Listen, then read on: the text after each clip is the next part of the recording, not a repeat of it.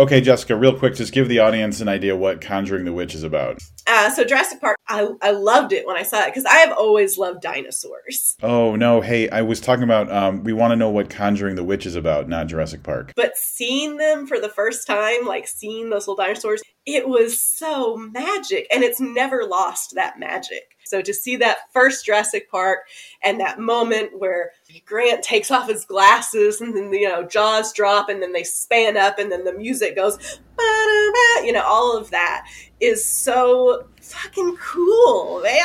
I love it. Jessica, just tell us about Conjuring the Witch. So I have this idea, and it's very based in reality, and it's real people doing things. But also, what if the woods were haunted? So that that's my uh, that's my synopsis for the book. I did it. Available May second. Pre-order the paperback on Ghoulish's website, and you can get a signed book plate. I believe. Double check. Go to the website. And so the thing that I was going to start out by talking about was that um, I fi- I figured like I had to honor your your your your background of podcasting by um because we're gonna be talking about books and I'm having a beer. So nice. little books, little booze. Little books, to, little booze. I'm having a beer too. So. Set the well, cheers. Cheers, um, sir. We're all set tonight. So starting out talking about um, you in general, um, you got the new haircut. It's ostensibly for going to the Ghoulish Book Festival. So, well, before we dive into the book, let's just talk about that a little bit because that's a little bit of a journey for you. You're going from Kentucky, right? You live in Kentucky. So, are you driving? Are you flying? What's going on? Um, I am flying. Um, we went, or I went last year to. This is the second Ghoulish Book Festival, so I went last year, um, and it was amazing. It was such a fun, community-driven event. It feels like you're home with a lot of people. It's a really wonderful, cool time.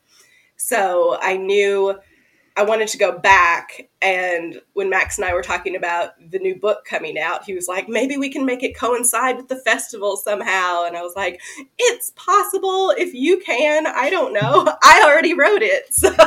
So, so that was like, okay, this, this is a thing. I've got something to promote with them. I'd love to be there again.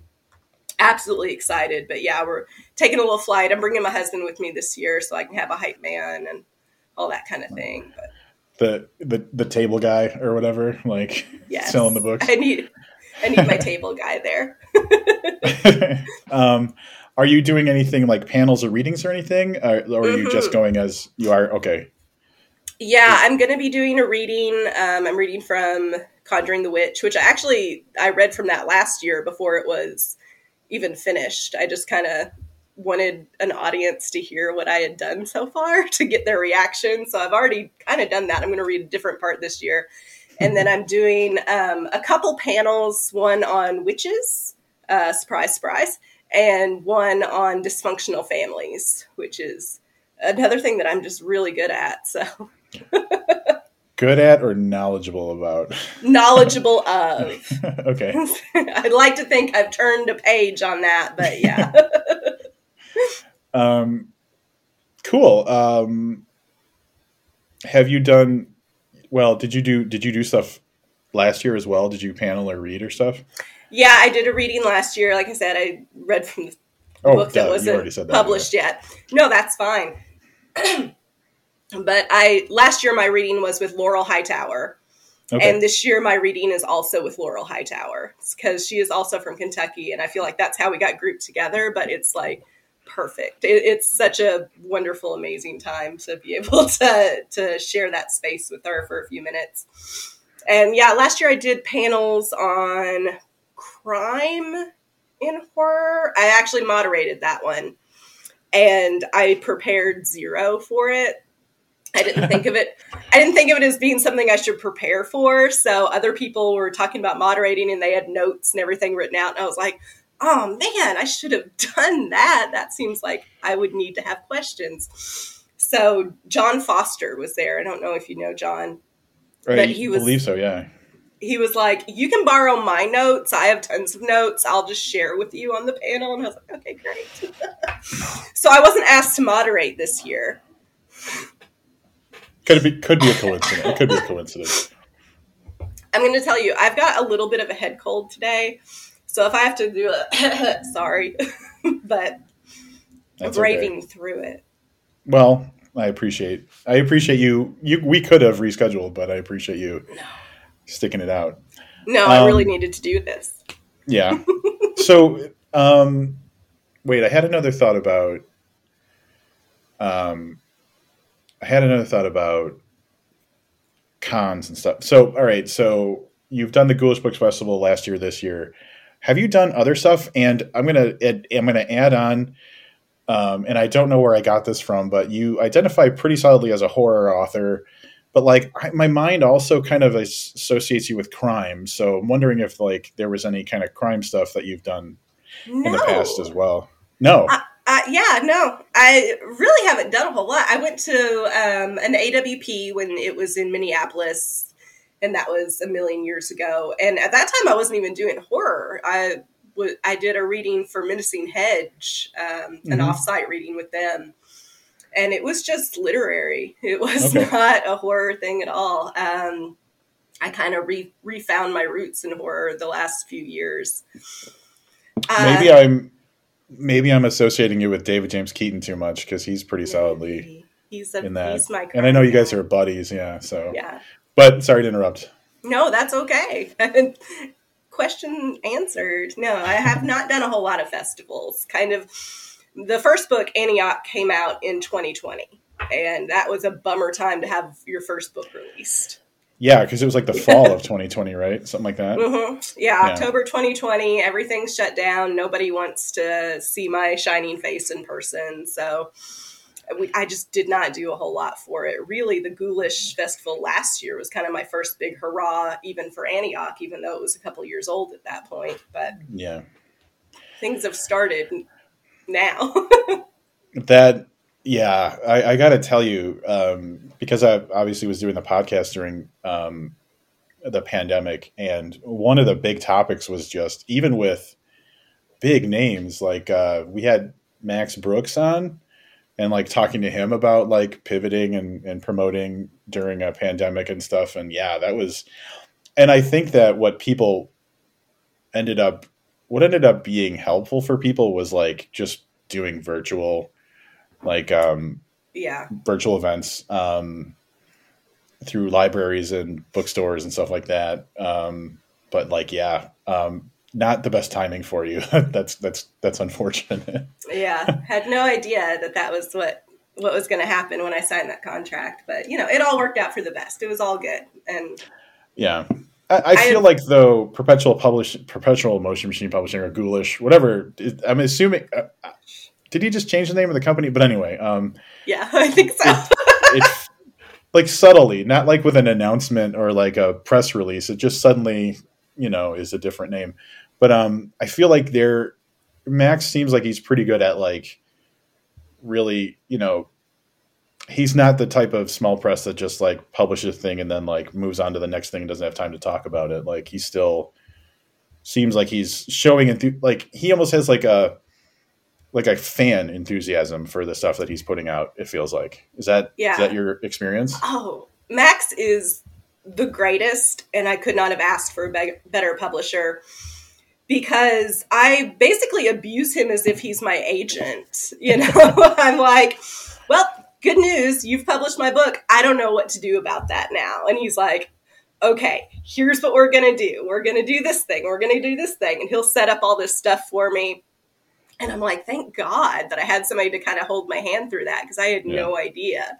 Um, but he has been great with all of that stuff. He's always down to talk about it. He wants to help me promote it. If I have an idea, he's like, yeah, that's a great idea, or no, you shouldn't do that, or whatever. I don't think he's ever told me not to do anything, but Yeah, it's hard to see him being like of all of all the people that I've spoken to. It's, hard to imagine him being like, I don't know if that's a good idea because he seems like he's Yeah. pretty open to most things. So pretty much, unless I was like, I think I should buy a bunch of my books and burn them, and he'd be like, mm, maybe not that one, but yeah, that doesn't Outside of that. Yeah. he's he's Um, wonderful and you hear like horror stories about some indie presses you know from from your friends or whatever who got burned And so I feel eternally grateful that I fell in with a really good press. And perpetual motion machine publishing was hard to say, but unfortunately, ghoulish with my accent sounds real oh. dumb. Oh. And I tried oh, to talk yeah. to him about that. He didn't care. I was like, I can't say ghoulish and sound normal. That's not good. But that's where we are. well, and then so another thing I had heard him talk somewhere, or maybe it was when I was interviewing him. It all it's all you know, I'm in my mid 40s now, so memory isn't what it used to be, but I remember yes. him like smartly saying things like he just does stuff like submits books to publishers weekly and stuff like that. You know, baseline promotion stuff to get books on the radar of of mm-hmm. people that if you just relied on social media, you know, wouldn't wouldn't see it. So he's got some like savvy as far as like that's that's concerned. So when people get published through him, I feel like okay at the at the very least. So like he's published a couple of David James Keaton's things, I think, and like. Yeah. My impression was okay. He at least has someone who cares about the process, so that's good. Yeah, it's big. Yeah. Good. Well, obviously, because you're going to their festival and, and participating in it. So. Oh yeah, yeah. Um, here, you you mentioned earlier the the panel and the not preparing and stuff like that. Uh-huh. I've kind of switched in my mind to like I don't have prepared questions, and I used to prepare questions all the time when I would interview authors, and and I feel like I'm kind of going more on just um, the feeling of the tone of, of the conversation, and so. Um, this the the benefit of this is I can edit whatever I want to, so I might even edit this explanation out. But um, I I want to talk about obviously Conjuring the Witch because that's what you're here, and that's what you primarily need to promote. Um, so jumping into that book, Conjuring the Witch uh, is your second book, and um, I, I, it's the first one I've read. I bought Antioch; it's right there. Um, yeah. But I bought it at a time where I was going through kind of a cancer battle, so Right. It wasn't as easy to. so, uh, regrettably, oh, I can't I, even give you shit now. I know. Okay, well, that's why okay. I, I, get to drop the cancer card whenever I want to, and it's like one of the. Fine. It's unassailable. Um, but so, Conjuring the Witch is the first thing I've read of yours, and and I'd always known uh, of you as um, someone in the world of books in various ways. Um, so it was really nice to kind of get to know you and, and see your voice as a writer and everything. Um, and uh, I, I, don't know, you probably saw on social media, I posted that I was going to be talking about this book soon. And one of the things, so I'm just jumping right into themes because like okay. this is one of the things I was most excited about. Um, I said it's it's fun that I read this so soon after Cassandra Khaw The Salt Grows Heavy, because one of the themes in that book was um, like there's even a line in her book that says like it's not a bad thing to be a monster or something like that. Yeah. And the whole thing about that is like, um, and we can we can shy away from spoilers as much as you want to. So, hmm. but one of the themes, I think one of my favorite themes. There's a few things um, that I want to talk about, but one of my favorite kind of themes or feels or tones of the book was the whole idea that like we you know sometimes people do monstrous things but we don't often look at what the circumstances were to get them to that monstrous place and that's something that you explore a little bit. So um a lot maybe i guess but anyway. Yeah. What um what where did that come from? And was that kind of like one of the driving parts of wanting to to tell this story or was that something that just fit into the overall kind of like you know thing that you were doing?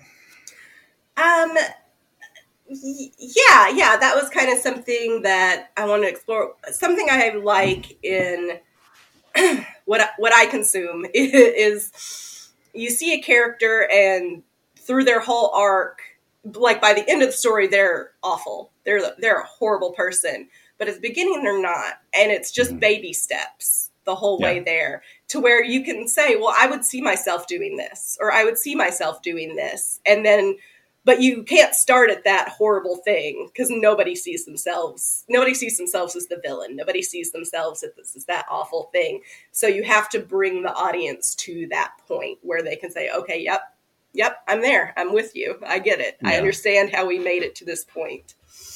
Um, yeah. So um, yeah, and you said that that's something that you that you like in other stories. Are there any like uh, inspirations or or other I guess books or movies or anything that you were thinking about with that part of it or any part of, of the book, not necessarily just that theme? Eh, not necessarily that theme. Um, and we put this, so the book by Jac Jemc, um, in the grip of it, or the grip of it, I think. Oh yeah, it's down here somewhere. Okay. uh, there was such a quiet unsettlingness to that book when I read it, and it's been years now since I read it, but that was something I was like, man, to to do that, that's something kind of special, just to make you go ooh in your chair a little bit. So that was something I kind of kept in mind, not necessarily um, with the theme of the book, but just the idea of how to make somebody feel uncomfortable in their home. like the the effect that it had on you. Yes. Kind of? Yeah, that. Nice. Yeah, um, I I own it but haven't read it, and like honestly, that's that's the curse of loving books. Is like there's often oh, books yeah. that you've. But she did a reading um, that I hosted one time, and uh, was a lovely person, and um, really enjoyed her stuff. I just and I bought. She has another book that just came out too, and I bought that. So I have two of her books, but I haven't read either of them. So I have um, uh, three. I've read two, and I'm in the middle of a third one. So yeah, yeah, she's uh, really wonderful. Highly recommended if anybody's looking for a book recommendation from me. Nice. The grip of it, yeah, sounded like it was some really, really creepy stuff. Mm-hmm. Um, so that kind of, so I guess I, we could say, so tone is is something that stood out for me in this book, like the way the um, things aren't right, kind of make you mm-hmm. feel w- was something that I was feeling, and um, I guess my mind goes to I would assume like if I were just going to tell someone what I thought you were doing, um, having the location be what it was would would be a factor in that, um, and then having religion be a factor were, were things that I would think were not necessary but helpful to to setting the kind of tone that that the book pulled off. So like, did you start out with those things in mind or like was and and well let's focus on location first. Was the location and the setting and something important to you or did it just kind of fit with what what kind of story you needed to tell? No oh, very much so yeah. Um so it's I grew up in a small town uh, and on on a farm, and so uh, the Conjuring the Witch is set in the town of Lillin, which is make believe, but it's a small farm based sort of town. Everybody knows each other. There might be one stoplight. Um, my town has two stoplights now, but that's neither here nor there. uh, so that was something that, yeah, was important to me because it's it's what I know, but it's also deeply spooky to be out and there's nothing around you um, there there's danger in a city because there's so much there and you can't see everything. Um, but I feel like in a small town or an isolated area, or you're out in a the cornfield, uh, things things are there that you can't necessarily see. It's it's that trick that your eyes play on you in the dark, and so a lot of the setting for the book was just being in my own backyard and staring into the dark and thinking about what would be creepiest to happen to me.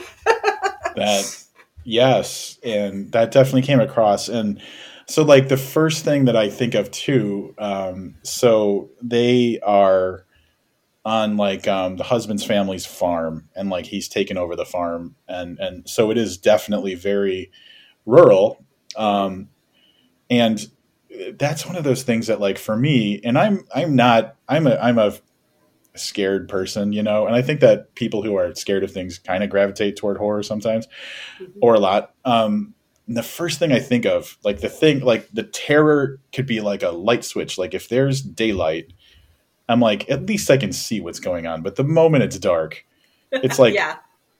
there could be 30 elephants within 100 feet of me and I'd never know it. And that's like, you just don't know. Like there could, you know, you don't know what it could be running away from something in the middle of a field or or a forest or something could be fatal it could be yeah you know life threatening so nature itself is just set to work against you. So I think yeah, that's that definitely helps with the the tone for the book. I am clumsy uh, in the broad daylight. So if I'm trying to walk through the woods or a field or anything like that in the middle of the night, forget it. I'm going to fall down. I'm going to break my leg. So that's, yes, you're absolutely right. That's what horror is made for those moments where you can't trust your senses. Yeah, for sure. Um, all right. So, all right. So I was at least right about the setting being important for like the tone of the book.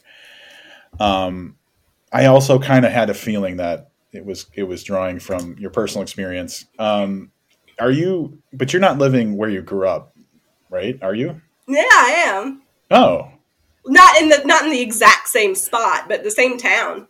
Oh, okay. I don't know. So religion definitely plays a part in this too.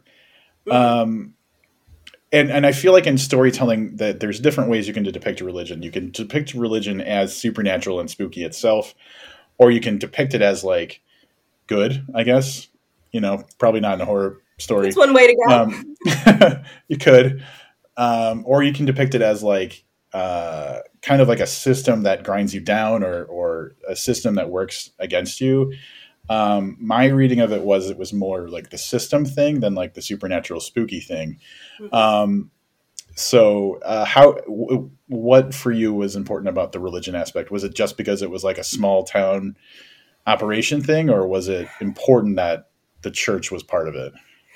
Yeah, that was kind of the my first idea when I was tinkering around with what was going to happen in this book was that okay, we'll have the religious aspect because that's kind of the way historically speaking that people control people is through religion um, and that was the the idea that we're going to have some some sermons in here that are going to work to control people and yeah. kind of bring that in i so i know that in small towns religion is pretty huge just kind of for the the fellowship of it like that's your day to day if you if you're a part of a church you have a church family and a church community and there's a prayer chain that you call somebody on if there's a sadness or whatever. Like it becomes a huge portion of your life if that's what you're into. And so that that's an easy built-in community to give kind of. Is there any of your own experience growing up or as an adult that's uh, informing this, or is this just something that you wrote? Not a lot. Okay, so kind of a, a little yes, a little no. Um, I did grow up in a Christian family. Um, I don't consider myself Christian now. Not that that's important, but that's where we are. But the church that I grew up in was actually kind of fine. Yeah. And I know, like, I hear, you know, a lot of people have awful stories about that, and I totally respect that, and I know that that's true. Um, the one I grew up in was pretty mild. It was pretty mellow. Um, nobody was really, you know, after me to change my ways or anything like that. Uh, and actually, I tried to do a little homage to that in the book because I grew up in a Methodist church, which is whatever and there's a point where somebody the the church in in the book mainly is not a methodist church. And there's a point where one character is like hey i'm thinking of leaving. I hear there's a nice little methodist church down the road. And so that was a little thing that was for my grandma there. So she can read the book and be like well she's not talking about us. We're not the terrible people which is an, again a very christian thing to think. We're not the terrible people. It's the other ones. Uh, but yeah and by and large, there are um, a lot of people that I know and churches that I went to, like a friend's church or something, that was a very different experience. And it was a very like telling you you're going to hell every week and here's why you're going to hell. And it's like really frightening, sort of. So that was something that yeah. kind of informed that.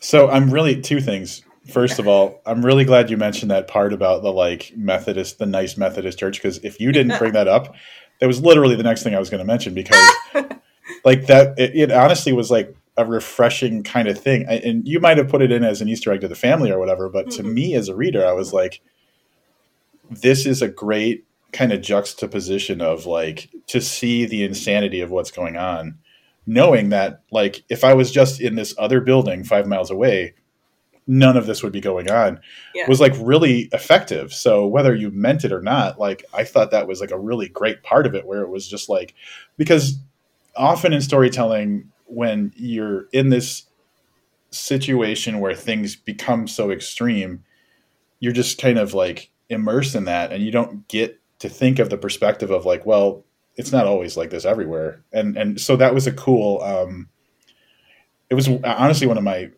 uh, favorite parts of the book was just someone just casually saying like we could just go to this other place. yeah. well, but that's that's very true. You know, you get immersed in what you've got going on and what your place is doing, and like this is the way. And then, but but genuinely, you go five miles down the road. There's a whole other place you could be going, and it's not going to be like that. So, Yeah. know, Well, I've, and I've been watching not exclusively, but lately I feel like I've been watching more and more documentaries and cult documentaries. yeah, So, uh, for anybody who's not aware, you can like go into Netflix and find like probably a dozen different sex cult documentaries that came out within the last like 12 months or whatever. So they're uh, they're everywhere. But like Mhm. the whole thing is you you like you give yourself permission to do X. And then Yeah. X becomes normal. And then once X is normal, then Y seems like it's not as terrible as if like you hadn't been doing X. And so there's like that's the whole thing about um, an organized kind of structure that, you know, people make you exist in is like it's easy to go kind of off the deep end once you keep justifying this, then this, then this. And so I feel like you did a good job of uh, representing that in the book too. oh, thank you. I hope so. Yeah. So uh, cults. The the other thing I one of the things I highlighted um, was a line. There's a line in the book that, and I and I don't remember the context of it, but I just really love the line where it says, "Nothing good ever followed a visit from the Lord." I don't remember So- that at all, but I do like that. which that's interesting. No but like it really fit the moment and i was like oh i'm highlighting this because this was really good. So um yeah um i my background i uh, was raised non-religious and so i feel like sometimes i have trouble connecting with the religious aspect of a story because like um and i think maybe that's why that line jumped out to me is because like if you show me a church i'm never like oh this is the good guy of the story like this it's is going to go that well. Yeah. yeah and i and and probably that's pretty common for a lot of people with um with storytelling is like it's it's automatically the bad guy kind of Yeah. Yeah. um I actually put like a weird church moment in Antioch too. And so I was, you haven't read it, but I was really worried like people are going to think that this is my thing. So I really kind of have to get away from that. But it's not my thing. It's just, you know, it's so Well, evil. but I'm the other kidding. thing i and i've i've actually kind of like evolved past that where um and even in your story uh in your book sorry it's not that everybody is evil No. um, it's very clear that some people made some bad choices a long time ago, and that has perpetuated. It's kind of poisoned Mhm. what otherwise might have been a fine place. So I feel like that's that's how this story plays out. Yeah, there's some great and lovely people there that I care about deeply. I, I created a lot of people and I like them a lot. And that was one of my biggest things. I was like, man, I really hope people don't dislike this person or this other person throughout the thing, uh, which is a bizarre thing to think about, but I, I was worried about it for a while. Yeah, yeah, yeah. No, I think that you represented it well. Like the structure of it is like, um, and, and I think that the structure. So the structure of it is, and I don't think we've spelled anything yet, but like, um, there for the most part, we see the people who want to do good, and we and they just need help figuring out how to do that. And then Yeah. there's just a couple people who are like, "Hey, you know, this is what it is," and they're wrong. So I feel like you represent that well. I will say that. Okay, good. Good. um, Okay. um, there's a moment specifically with with Steve who is pretty pretty blameless for the most part in the book ish. Um, he's got his flaws, but like he means well and everything. But like is he's straight up told like you didn't do anything to stop this, hmm and um, that puts things into kind of stark relief about the idea of like inaction is as bad as like doing the bad thing and um, that was something that i thought was um, really powerful powerful and important uh, uh, for the story as, as well Yeah, that's kind of one of my my favorite moments too, because you can tell. You can tell I wrote it, but uh, Steve, it's an aha moment for Steve too, because Yeah. he, he's being told he's like, "I didn't do anything. I didn't do anything," and they're like, "Exactly, you didn't do yeah anything." So that that was a big moment for him of realization um, that I hope is kind of a moment for other people as well. Right. And it's that kind of guilt where it's like you don't understand that you're guilty because you don't understand. Like I'll tell a quick story. Um I had a friend all through um like junior high and high school who was like one of my closest friends who transitioned when uh when she was in her 30s, I think. And this was the first person I'd, I'd known who had, you know, transitioned. Um, and it took me a long time like i was supportive the whole time and i loved Yeah. this person. I loved her. And and like there was always there was never a moment where i wasn't like you know like please you know be be the person that you are. But I- it was still like hard for me to reconcile um things like i got i got hung up on like oh my memory is of this person not this person and I couldn't figure out why am I wrong about this. I know I'm wrong, but I can't figure it out. It took me so long to realize that it was like they were really that person the whole time, but like they didn't they didn't know how to say that. And so when I had that kind of like light bulb in my head, I was like, oh, I knew that something was off, and I knew it wasn't something they did, but I knew that I was wrong, and I couldn't figure out why. And I feel like we have some of those things too, where it's like I'm not doing anything wrong, but I didn't do the right thing. Um, Yeah, and so it's it's kind of as bad. And I, I won't say that I was a bad friend, but like there was this kind of lingering, like I know that something's off, and I know that I need to figure it out, and I just didn't know how. So like, um, again, like Steve was pretty blameless in the whole story, but at the same time, like Steve could have acted differently, right, right. like in in ways where this is the most important person in your life. Why did you make that decision? Yeah, Yeah. absolutely. So we have uh, we've talked this long without mentioning witches, and you're paneling about witches, right? So we might as well um, talk about the witch aspect of it. Uh, did you come to this with the idea of it specifically being witch related? Um, no, I didn't. The uh, my initial idea was just um, a very human based in reality aspect. Um, and then I really got excited about the woods being around it. One of the things I like to do when I write is just take every possible idea I have and just mush it all up into one thing.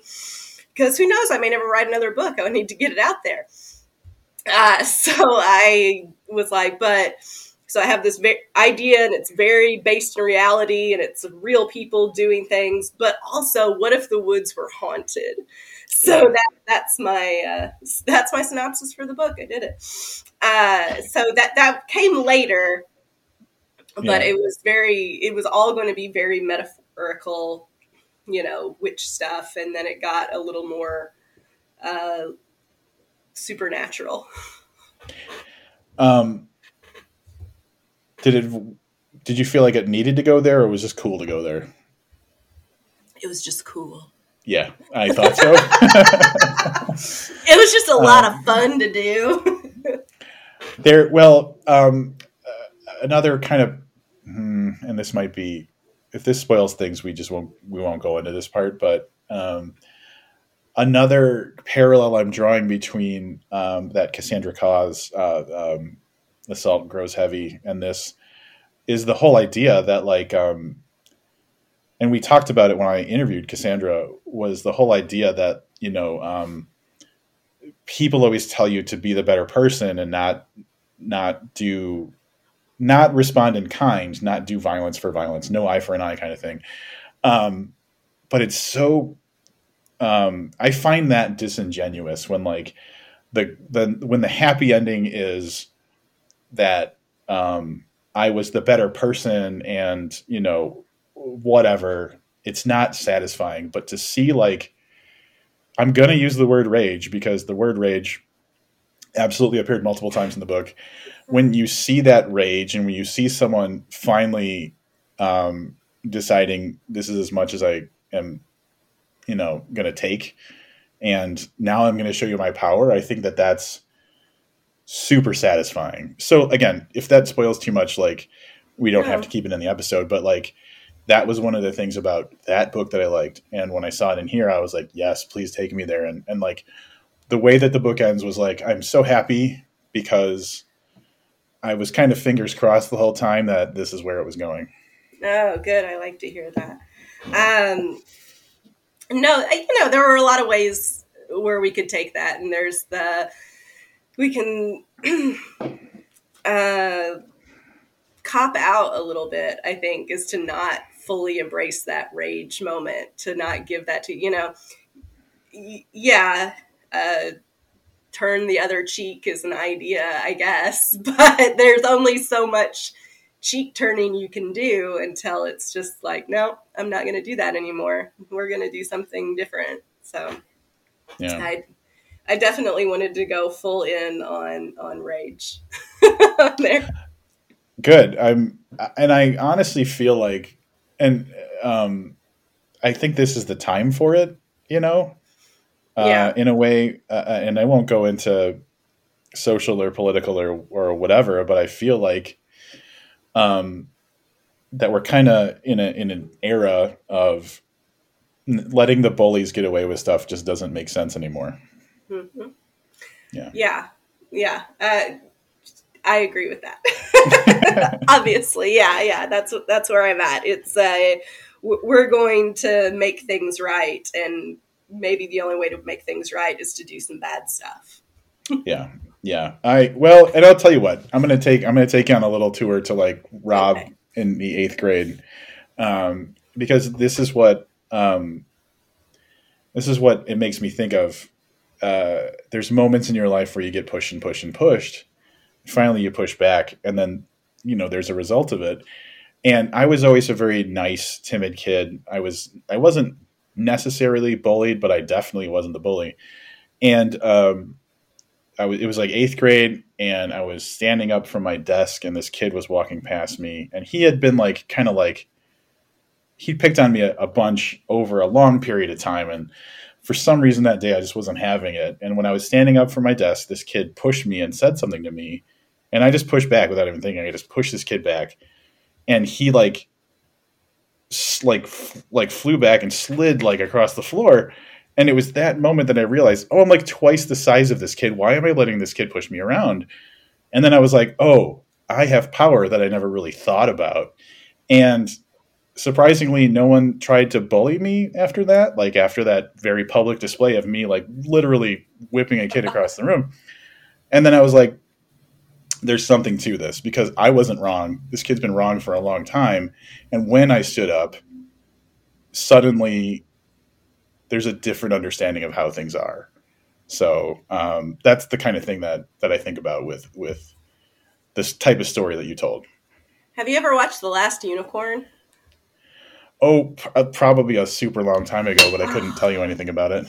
Well, for all my last unicorn folks out there, it's the you know the unicorns were in the ocean forever, and they could have come out anytime they wanted, but they were afraid, and it took a big catalyst moment for them to come out of the ocean finally. it's just it's just like in Jurassic Park where those raptors could have got out at any moment, but they were biting their. No, I'm kidding. It's not like Jurassic Park.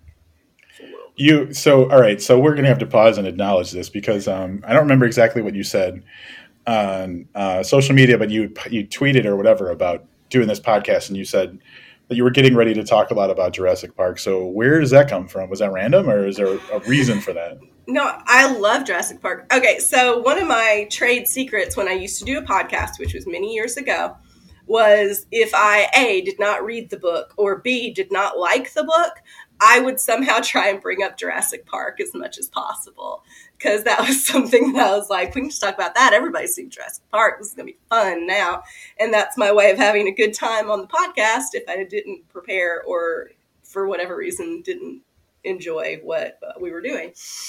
Uh, so there's a little secret if I ever interviewed you and talked about Jurassic Park. now you know she didn't like your book or but she didn't read it.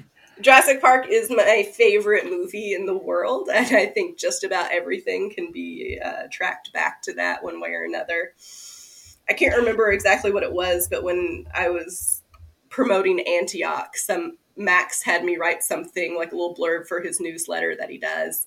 And it was all about Jurassic Park 3, I think. And I was like, I hope this is what you wanted. And he's like, it's perfect. No worries. It's perfect.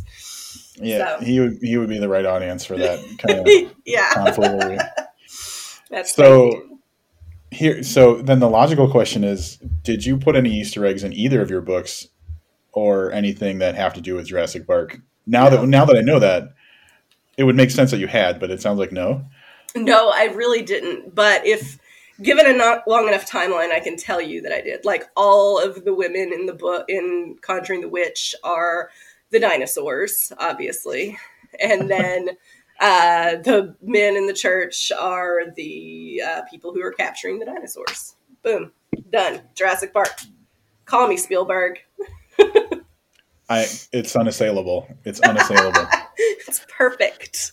So then you must have caught that my response, "Clever girl." Clever girl. I was like, there, "There's no better way for me to respond than saying clever girl." That so is it was yeah. perfect. And I said something about it to my husband, and he's like, I don't know what that means. And I was like, well, what? So then I actually acted it out in the living room, the whole scene where Laura Dern is running for the place because she's got to flip the power back on. Robert Muldoon's got his gun. It's the whole thing. It was great. I we have fun times here. if if if I didn't know how great of a husband and man he was, I'd be like, you got to find someone new. But Sean is a great, he's a great dude. So uh, he gets a pass on, on not knowing that quote.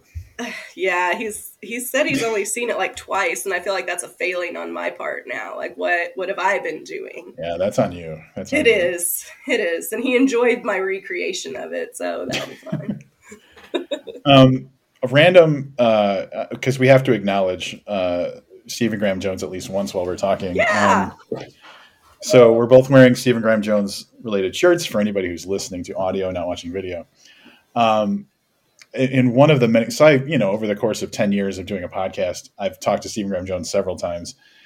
And it was only, I think, in the most recent one where it came out that he's a big fan of the show Justified, which oh, is like really? one of, which is one of my favorite shows. And like the reaction I had, it came up somehow, and I was like, I'm gonna fall into this hole of talking about Justified with Stephen Graham Jones, which would be amazing. But like, part of me was like, why didn't I know this earlier? Because we could have been talking about Justified this whole time. So that makes a lot of sense. Yeah. Like to hear um, that he's a fan of Justified, I'm like, yeah, I believe that. You're not making yeah. that up. of course he is. Of course he yeah. is. Um, and then like in my mind, I'm like, do I start a podcast with him or we just like talk about each episode or he wouldn't oh. do that. He's too busy for that kind of thing. Oh my gosh. But what a,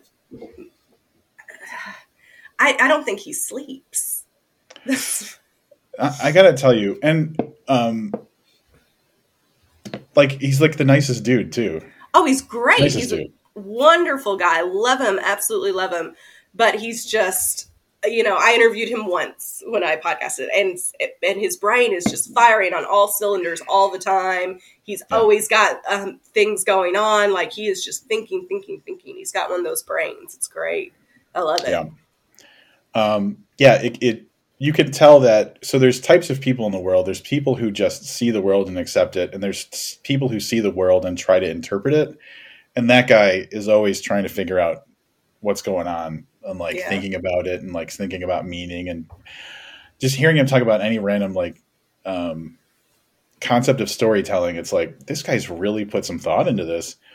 Here's the nice thing about Stephen Graham Jones, though, and this is the type of person I love more than anything. Is you can tell that he is a, an incredible fan of horror, Mhm. obviously slashers, but like you can tell he's got this kind of like childlike enthusiasm for um, that stuff, and that's that informs and builds like his. It, it helps his natural talent to make things make storytelling. So, yeah, nothing but respect for that dude.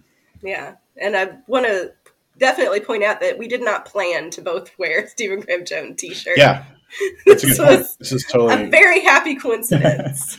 this is because Rob did laundry last week, and and you know it's um it's clean. Aw. um, so, uh, but all right. So we had a little aside. Let's get back to your story because I'm not done picking it apart uh, Okay. with you.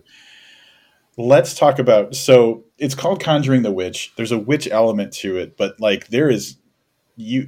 It's hard. It would be hard to argue that there's not a haunting element to it. Mhm. Um, so, and I feel like that part of it really fills out a lot of the creepiness of of the book Mhm. the the kind of like the way that the witch element of the book manifests to the characters um so where'd that come from Um, yeah, so there is a big, almost haunted house vibe to some of it. Um, and that's some of my favorite parts. I'll say so there's the character Steve, who's kind of one of our main protagonists. And while writing the book, I almost felt guilty because every bad thing seems to happen to Steve. this poor guy, he's just like everything is sticking to him. Not everything, but you know, a good ton of stuff gets to happen to him. And it was just h- how do we bring because the the opening line of the book is there are witches in the woods. So how do we bring the witches out of the woods in a way that everyone, not just those people that are brave enough to or bold enough to go out into the woods can see them, but the people who are, are just out here, how can I make them see it? How can I give them something to look at? And so it, it manifests in kind of a yeah a little supernatural little hauntings here and there um, a little spooky stuff to the point where and it kind of goes to where, what we were talking about earlier where your point of view becomes your kind of tunnel vision where if i just would move over, down the road a little bit i wouldn't Yep. see it this way um, it, it makes the hauntings almost normal to some of the people that they're happening to to the point where it's like why wouldn't you just not do this stuff? It's like, yeah. well what what else are you going to do at this point? This is your house and there's stuff going on. Yeah um especially steve. Yeah. um that some of the like the best parts of um there's there's a there's a part where um i'm trying to think of the best way to say this it's harder and harder for him to kind of feel at home i guess is Mhm. like the is like the vague way i'll say that. Um and that was just so effective like because there was such a resignation to the way that that perspective kind of played out where it was like exactly what you're saying. In my mind i'm like just dude just go somewhere else. But like there's a there's a reason where it's like oh you know obviously that that sounds like the logical thing to do but there's a reason where it's like well he's he's not doing that so yeah um, yeah. Um, another thing that I thought was really well executed was um, there's an element of time, I guess, to the book where um, it's not that time is not normal, but there's um, we the, you might catch something out of time as as part of the story if I if I read it yeah if I read it right. Um, and I feel like that was another effective way to to throw some creepiness onto the book. So, um, is that a Jessica original? Was there anything that uh, um, in- inspired that? I think that was just uh, Jessica original for the most part. It just uh, something that kind of came out to me. I'll you kind of a fun thing. Actual time in the book was a real problem for me. I hate day of the week math in writing because I don't yeah I don't write every day like they tell you you should.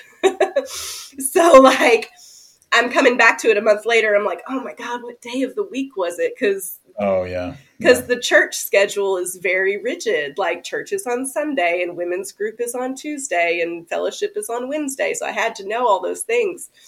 And uh, in the first round of edits that Max sent back to me, there's these big things like this cannot be what day it is. What is happening? So I had to go back and go, oh God, and I have to get paper notes and write, okay, Monday, Tuesday, and kind of figure all that out.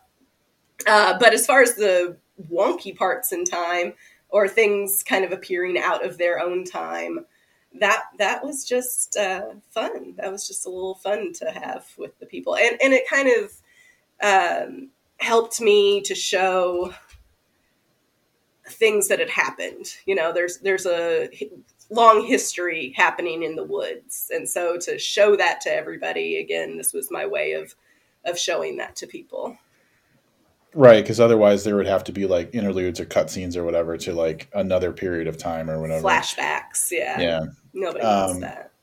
No, that's good. I think that um, I think that using doing it the way you did established kind of the longevity of the problem um, but you know in the in the first couple acts or whatever of the story but like it just threw that creepiness all over the place too so um, it, it was helpful for that I, I would say yeah.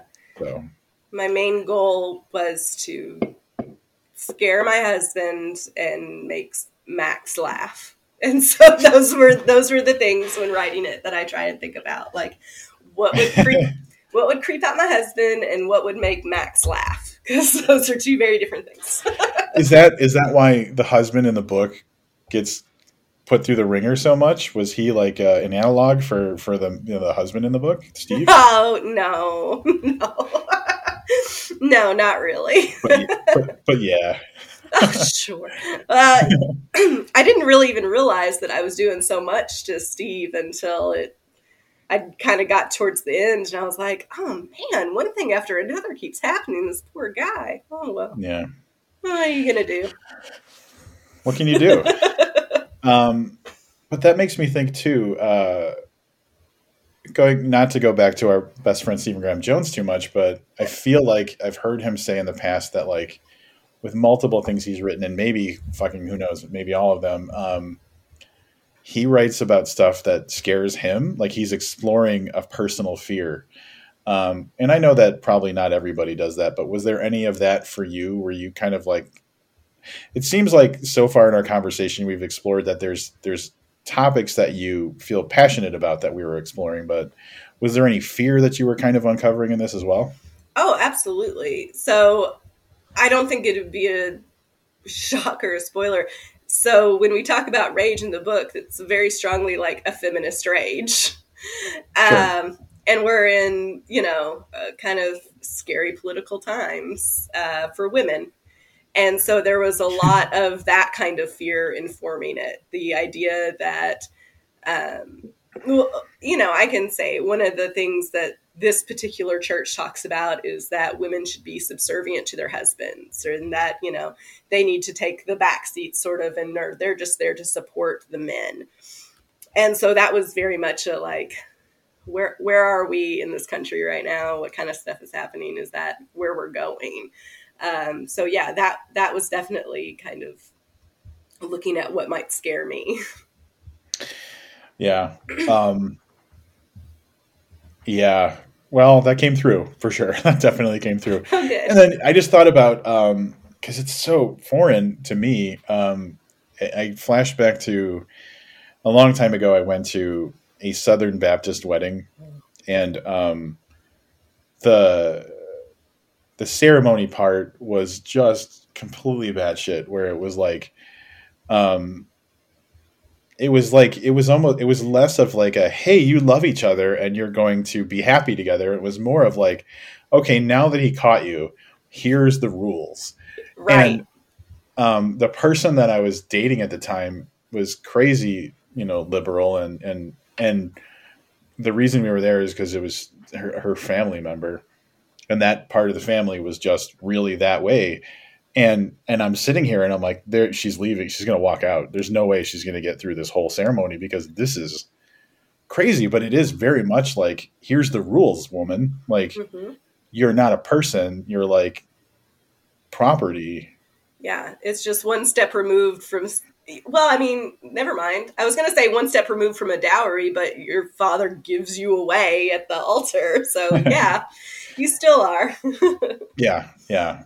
So, um, yeah, that's that's my thought. And like then I felt I had this like naive I had this guilt about being the naive guy where I was like okay, the rage is tied to the bullshit that's going on, not not automatically tying like fear is the absolute first response that should be going on with like what's what some of the changes that are happening in our country and like because I don't have you know uh, you know ovaries right uh, you know like I, it, it doesn't occur to me that fear is the first response not necessarily the only response but the first response and so like huh, i need to read stuff like this because it's a perspective that i need to be aware of and i need to like you know uh, I guess just be aware of and, and understand better.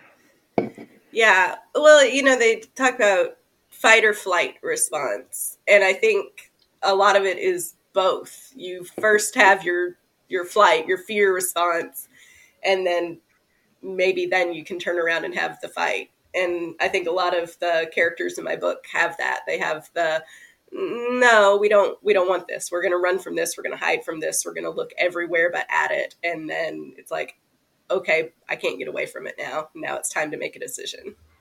Yeah.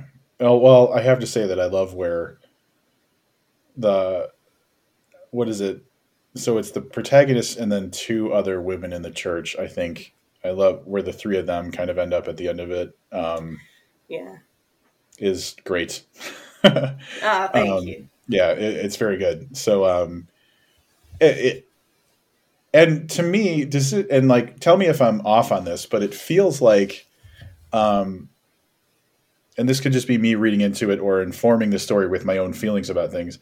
Um, and man, I'm being very serious about this. We can be goofy and fun too, but um, sometimes we have like a feeling or an instinct or a, a, a way of being, but we just need to translate it into something and like maybe sometimes we find the wrong thing to translate it into and that has bad consequences like we're we're looking for the church to tell us what this means and it's the wrong meaning mm-hmm. but maybe because of that that's the catalyst for us really figuring it out.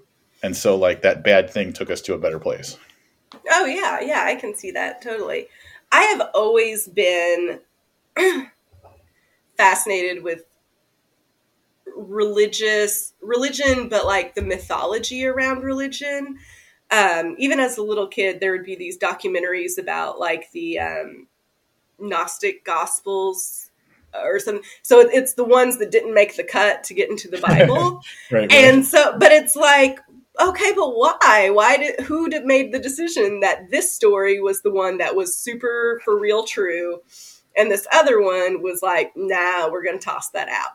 And so, yeah, those kinds of ideas of, you know, who who decided that this was the path, who decided that you were the person to take us on that path, you know, where, where are those decisions coming? Yeah, it, that's an interesting topic to me. I like to look at that sort of stuff. I like to question why, why is it this way? I think that's fun. no, I, I yeah, I totally agree. And I love that I basically get to spend time picking people's brains about like the stories they write, like because it's exploring things like that, and that is just the most satisfying thing in the world. Um, if so, aside from creeping out your husband, what was yeah. you said there was two goals? It was creeping out your husband, and there was what was the other one? Making Max laugh. Making Max laugh. So, like, besides those goals that you started out with, um, is there something that you'd like for people to get from this book in general aside from just enjoying reading it is there like a is there like a like a hopefulness for you of like, hey, if you read this, I hope that you get that I'm going for this, or is it more just like, you know what, I hope you enjoy the experience? Um, yeah, I mean, I hope they enjoy the experience, but yeah, I hope that they get um, a curiosity from it, a, a desire to question, a desire to look deeper at things that maybe you've just always accepted. I did. Yeah. well, I guess I've always kind of been that way. So maybe it was just me being like, yeah, she's on the right track. But yeah, yeah hey, yeah, whatever. Sure. Um, then uh, we can't. This is something I always suffered very horribly from with um, podcasting in the past that I refuse to do in this case because the fucking cover is so good. Oh my god! So like, Antioch has an incredible cover. Conjuring the Witch has an incredible cover and I cannot like it. the The whole don't judge a book, but fuck that. This cover is great, and like people, even if you don't intend to read it, buy it because it's beautiful. But like, also read it because it's absolutely worth reading. But like, can we talk about that cover a little bit? Like, did you have yes. any input, or was this like, um, how did that go? Um, so the same artist did both of my covers, Matthew Revert. Um, and he is amazing. I'll tell you, it's funny because the Antioch cover, when I first saw it, I was like, mm, I don't know if that's going to work. and then I kind of had to talk myself up for it because Max was like, you know, Max is very give me your input, tell me what you want kind of thing. And so I was like, mm, I'm not sure. And we played with it a little. And then I was like, no, no, no, it's fine. It's good. And people love the cover. And so I was like, okay, I'm really glad that I just trusted. So I'm not an artist in that way. I don't know I can't make an art. So I tr- I trust the artists to do that. And so then when we were doing Conjuring the Witch, we obviously wanted him to do it because that cover was so amazing. And we're like, can you play with the colors again? Because Antioch is so bright. Can can we do some colors? And it was like, yeah. If you put them next to each other, they look really pretty together too. like it just really That's true. Yeah. They're you're gonna have a really lovely Jessica Leonard collection on your shelf one day because they they look great together. Um, no, that was the very first thing that I saw for it. Um, Max asked me if I had any ideas, and I had a few little things that I kind of sent over, and that came back to me, and I said, "Yeah, that's the one. That's perfect." Although my name yeah. was misspelled the first time, so we fixed that. I'm assuming your last name. Yeah, my last name. I, I can't remember what it was. It was missing a vowel somewhere, but we fixed that. Other um, I've that, perfect. Yeah, um, and I've always really appreciated his covers. Um, mm-hmm. I think I first became aware of him doing book covers like back when Broken River Books did like their kind of initial stuff. Like, yeah, Stephen Graham Jones had that Lisa My Scars book, which has an awesome cover. Like he's been doing awesome stuff forever, and a LitReactor connection because he, yeah, he does LitReactor classes and stuff too, I believe. Um, so yeah, the covers are just phenomenal for the video. For the people who are on the video, you see them right now, or at least you've been looking at the Conjuring the Witch one the whole time. Um, and I'll throw Antioch on there too, just so like you can see it's gorgeous. Um, that's got to be satisfying in itself, knowing that like you've got something going out that like honors, I guess, the story in a way. Um, yeah. Because I feel like that really kind of conjures the vibe of, of what's going on. Mm-hmm. Yeah. Um, and then I have to give you credit for for something um, before we move into our Jurassic Park discussion oh, part okay, of the, cool. the podcast, where um, the title means something in the story. Um, in like a very significant way, uh, definitely toward the end. Um, but I think it, it kind of creeps around earlier, but then toward the end, it's like, okay, this is absolutely why this book is called that. So, did that did the did the title come to you later? Like, where did the title come to you in the process of writing this? Later. It, it was definitely m- much later. Um, I had a working title, which was just "Witches in the Woods." Forever. So everything was just WITW on it, on all of my stuff. But I knew, like for Antioch, I kind of just copped out on the title because I just named it after the town. Uh, so there, it didn't have anything really to do with whatever. So I was like, oh, I want to really give this title a shot this time. But yeah, towards the end, um, like you said, when it really reveals itself as to how that comes about, I was like, oh, I think this is it. I think this is the one. So Yeah. was a nice that was a nice moment of discovery. And I'm assuming everybody was cool with it right away, right? Oh yeah, yeah, yeah. Yeah. yeah. Good. um, yeah, great title, great, um, great cover. I love it when a title. So, like, here's the thing: when you read this book, um, you're going to get to a point where you're like, "Oh, that's why this is called what it is." But it also kind of like encapsulates a lot of the meaning of the story in a way. So that's got that's like a lightning strike. I can't imagine that happens very often, where like the title is so significant to what's going on in the book. Yeah, I I don't know. I don't know if it does or not, but I, I'm really happy with it. I, I was very pleased to have that kind of moment, and I was definitely looking for it. Um, but yeah, it, it kind of just struck. Good. No, I think it works. I think it works great. Um, do you have any final thoughts about Conjuring the Witch before I, I grill you about the Jurassic Park series? no, I don't. Let's go. um, and I didn't plan any of this. So, all right. So, before we move away from that, I feel like everybody should. I don't do reviews anymore because here's the thing reviews are, are subjective. I could review a book and say it's great, and then someone could read it on that basis and decide, oh, this is not for me. So, I, I just don't do that anymore. Um, so like if you've listened to this conversation and you feel like, oh, this is interesting, these are these are themes I want to explore, or um, you know that type of thing. Absolutely, I 100% recommend this book. I think it was um, great, and then I was kind of scolding myself for not having um, gotten to Antioch, you know. Um, so uh, uh, you know, I'm This going to get to one's that one better. too. It's and jump in okay. but it is my recommendation that um, if you listen to our conversation and it sounds like it's your thing, you should absolutely do that. Um, it is available when Uh, May second. May second. So um, I try to do these episodes a little bit at least ahead of the release of the book, so that there, you know, there's opportunity for pre-orders and stuff like that. Um, or like you can check with your library and say, "Hey, please order this for me," that kind of thing. Um, so I think it's absolutely a story that's worth worth checking out. I really enjoyed it a lot. Um, I was check I was messaging with Max. So anybody who's been listening is like, "Who's who the fuck is Max?" Go back an episode. Um, or he's like the guy who runs Perpetual Motion Machine Publishing, who you know published this book. So I was messaging with Max, and um, he's like, "What'd you think of the book?" And I sent him a whole bunch of stuff, which I can send you. I, I, I don't have any problem sending you as well. Yeah. Um, and he's like, "Those are all great things." so that's how I feel about the book. Um, Jurassic Park. Where where does this come from? So I, I'm going to tell you a cute little story before we. So because Yeah. I have a Jurassic Park moment. So when Jurassic Park came out, what was it like '93 or something like that? '92. Somewhere. Um, we're going to look it up because this is important. Okay, good.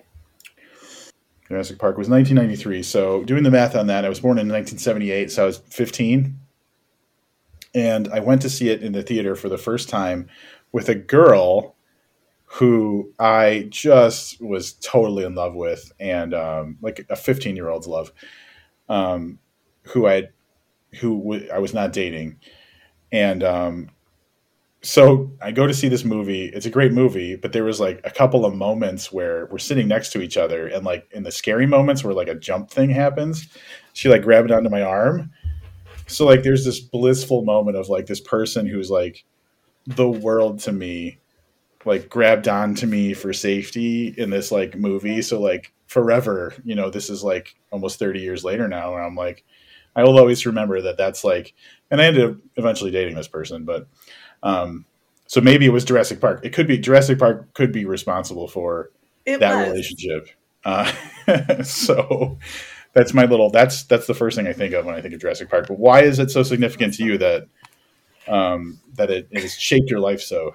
Uh, so you said 93, so I was probably 10 when it came out. I was born into 82, but it was December. Um, so very formative time. What you have to understand about where I grew up is that we did not have cable. Um, we had a VCR, but we were not wealthy people. So we would get, you know, some VHSs, but I would watch them into the ground because that was all there was to watch. Our first movies, we had Cinderella, which was for me, and Top Gun, which was for everybody else, I guess. um, so when I was in kindergarten, first grade, Top Gun was my favorite movie. I could recite every line of Top Gun. It's right up there with Jurassic Park. It's not, I'm not saying it's the best movie, but it's one of my favorites because I watched it every day during the summer because that was kind of all there was. And I was like, what are they doing?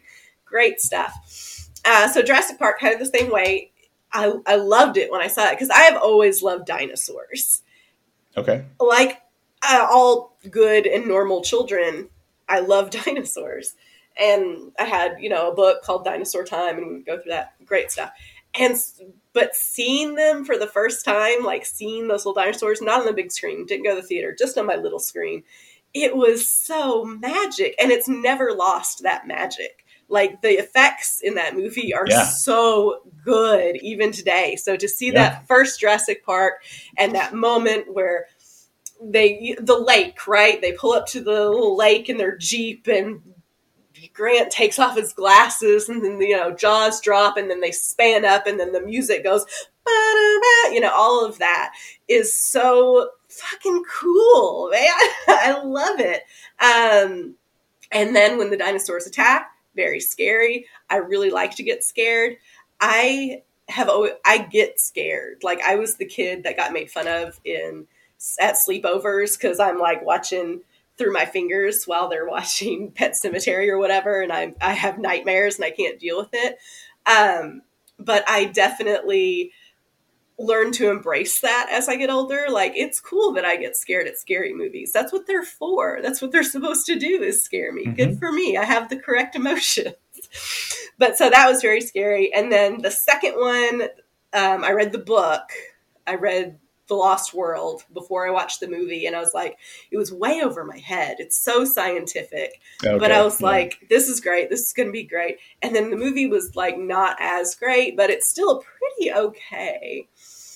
And then the third one is just a horror movie and that's yeah. what I lo- like. It is just straight a horror movie. I'm terrified of birds. That's a secondary fact about me. uh, so in the third one, there's the scene they're in a giant like bird cage, basically, and a pterodactyl like walks towards them on a bridge. Horrifying. I, yeah. would rather be dead than have that happen to me. So yeah, those were those are great formative times for me. I, I love dinosaurs and I love being scared, and it's just just a timeless, timeless movie. That's a that's awesome. Uh, you actually reminded me of um, a conversation I had very recently about Jurassic Park um, with a friend of mine who just came over and was hanging out, and um, his whole take. So, did you read the original book, the first book? Yeah, yeah, I did. Yeah. La- much later, but yeah, I did. Yeah. So he he was talking about how he read the book before going to see the movie, and obviously there's there's differences between the two, but like he was saying, I don't know why more people don't read the book because the book is fucking amazing, mm-hmm. um, and it's just got so much more than the movie. Um, but like he loves the movie too, obviously. So um, I have not read any of the Jurassic Park. I haven't read either of those books, but um, that was an interesting perspective too, which was like if you fucking liked that, there's even more to be explored when you read the books. Mm-hmm. Oh yeah, there absolutely is, and it, like I said, a lot of it was over my head when I read it, but it, it's it's exciting and it's scientific and it's dinosaurific. So everything I can I can do, and I cannot tell you how much it broke my heart that the last one, the the the world one that they just did, the last world one, it was terrible. It was so yeah. bad. And yeah. I I was so depressed. Really bad time. Yeah. Um, I, well, I mean, you could point to a low point. I think it was the third one where doesn't Alan in the airplane dream that a raptor is saying his name? And he says his name, yes. Yeah. I don't see anything wrong with that. I guess if you were Alan Grant, it would be totally normal to have a dream where a raptor was trying to wake you up by saying your name. Yeah. So um, it just was kind of schlocky on the on in the movie. It, it, it makes sense in the context of the story, but it just didn't play. I don't think it played well. It doesn't Um, even really make all that much sense. But yeah, no, I give that one a pass because it has the very scary dinosaurs in it. Yeah, that's fair. Um, so you got your Jurassic Park moment, um, which I was not planning, but I figured I couldn't okay. not let you talk about Jurassic Park. Which, yeah, it really holds up. Like, like it holds up as a story. It, It holds up from a, a special effects perspective. Um, the reason that it even came up in conversation was because um, my friend wanted to see how good the speakers were that I had connected to my television. And um, he's like, just play Jurassic Park. Like, so was his first thought was like, play Jurassic Park. So we did some of like the running around crazy dinosaur moments, and he was like, yeah, they're pretty good. That's awesome. That's Um, awesome. all right, shifting gears. Okay. What? Uh, so like we've talked about your book, and I, I've I've said awesome things about it because there are because I really enjoyed it. I, I really liked it a lot. What um, are you reading anything right now that you're excited about, or is there authors that are currently um, existing in your world that you're excited about that you want to talk about? Yeah, absolutely. So I had just said I was reading Jac Jemc's currently. Um, and I can't think of the name of it. Um My Only Wife, I think is the title. Uh, something wife. I think it's My Only Wife. It's in the other room. Uh, but that one is really good. It's not, I wouldn't call it a horror, or at least not up until this point. It's very much like a a sinking drama, like a sad fucking what ugh, man. But it's great. It's it's a really lovely book. Um, real recently, so I don't when I'm writing, I don't really read much because I Okay. I have this thing where I'm terrified I'm going to start mimicking what other people sound like when I do it Yeah. which I've been told just to get over it, but that's a tough one. I'm afraid to. Uh, so I have not read a whole lot um, real recently, but I did read Below by Laurel Hightower, and that came out through Max's Press through Ghoulish. Um, it's a super quick read, and it's super good. I love that book. Um, she has a way of making you feel so so sad and so so scared all at the same time. And that's really a special gift. So really big shout out to that one. So conjuring the witch is actually i found it to be a, a pretty quick read too. So um, i read it in two sittings. Once i was um, hanging out with my girlfriend and we are just kind of like chilling and i was like i'm gonna get crack this book. And i read like the first 20% and then um, the next time i started reading i finished it so i feel like it's got a pretty accessible pace um, and uh, then I was thinking, like for for podcasting, when you're talking about books, where you have to read a book and then talk to a person and everything, um, pace is like really important. yeah because like if it takes me a, like a week to read a book, that's not good. So I've I've recently. I've been trying to convince myself that I need to start reading more novellas, and I think it's because they're just not as many pages, not necessarily because there's something magical about novellas. right Um, but that's where I'm kind of like I'm at in my life is that I'm trying to cheap out on what I read just to like um, not spend so much time reading. But holy shit, there's some great novellas, um, you know, that have been coming out for a long time. But like recently, I feel like I'm just so excited about. I'm going to say one more time, the salt grows heavy because I feel like there's there's um, parallel themes in both of those. Um, Cassandra Khaw, um, and then like I keep hearing Tor Nightfire, um, which is like their horror uh, imprint, is going nuts with putting out novellas now. So I feel like novellas for me are going to be um, not as overlooked um, as they have been in the past. Um, so, but I think maybe that's just I need to tell myself stop being such a baby and read full full size books. I no i think that's great i think um, short books and long titles are really having a moment right now Right. Oh my God. Yeah, I'm talking to uh, one of the people. I'm talking to Eric LaRocca. Yeah. In, um, on, in May, and um, it's for everything the darkness eats, and that's his first novel. But I have two of his his um, story collections. I think, yeah, short story collections or, or novellas or whatever. Um, and yeah, he he can't make a title that's less than like six words. So you're dead on. Yeah, it, it's it's definitely having a thing. And I remember ten years ago, we'll say I would come across a book that had a very long title, and I'm like, "What are you doing? Shorten that. That's dumb." And now it's very yeah. in vogue. It's very a thing. So it's yeah. like, well, they were just ahead of their time. Yeah, I think back in the day it was J. David Osborne. Yeah, that's like, exactly uh, who I was thinking of. yeah, um, what's the one? By the time we leave here, we'll be friends, or Low Down Death right, Easy. Low Down Death right, Easy. Yeah, he Tongue was twister. doing the big titles. Um, yeah, it's really a thing. It's really a thing right now. I think mm-hmm. you're absolutely right about that. Um, everything the darkness eats. Yeah, I'm looking at. So you can't see this, but on my wall is just a ton of post-it notes with like oh. author names and and books and Cassandra Khaw has one with Richard Kadrey coming out later this year called "The Dead Take the A Train," which I think is an awesome title. Yeah, I like that. Um, yeah, there's some.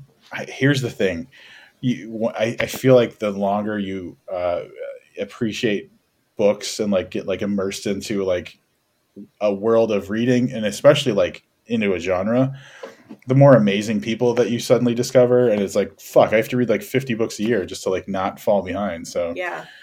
yeah there's tons of post-its all over my wall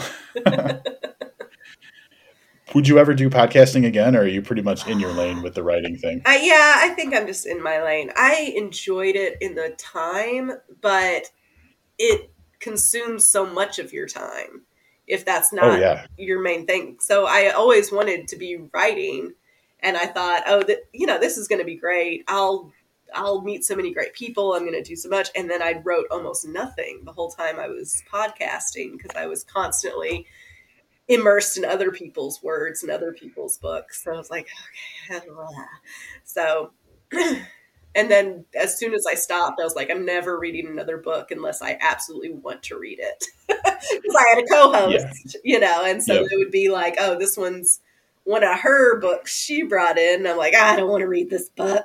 and so I wouldn't. And I talk about Jurassic Park. Just kidding. No, I'm not kidding. She's not kidding. Um, yeah, that's true. Um, and I think that because I have no aspirations to write things, yeah, that kind of works for me because like helps. this is my outlet, this is my thing, this is my creative deal.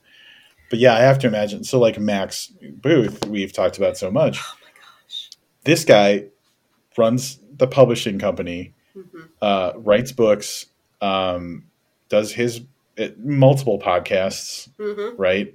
Um, is doing this book festival.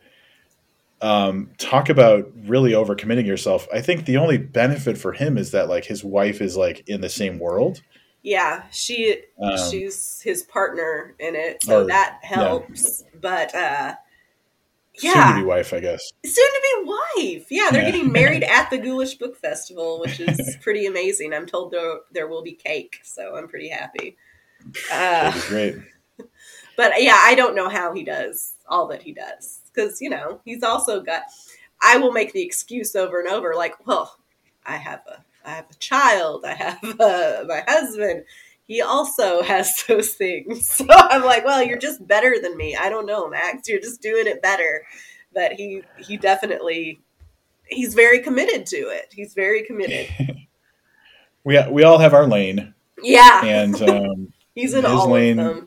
His lane is all of them. Yeah, apparently. But like, here's what I'll say: stay in your lane because I really enjoyed Conjuring the Witch. And um, are you? Uh, is there another project on the horizon, or, or is there a break in between them right now? Yeah, so no, nothing like announced coming out or anything like that. I'm working on writing another one now, which my my husband really wanted me to do something with a monster in it, so we're seeing how that goes. cool. Good. It might well, be, I look forward to. Might be metaphorical monsters. We'll see. the monster's name is Sean. Yeah. awesome. Well, um, that's uh, that's that's we did a great job, I think, in um, in breaking this down and talking also about dinosaurs. So, yes. um, thank you so much for for taking some time and joining me. Ah, well, thank you for having me. This has been great. A dream. a Dream, calm down. no. Okay. Um,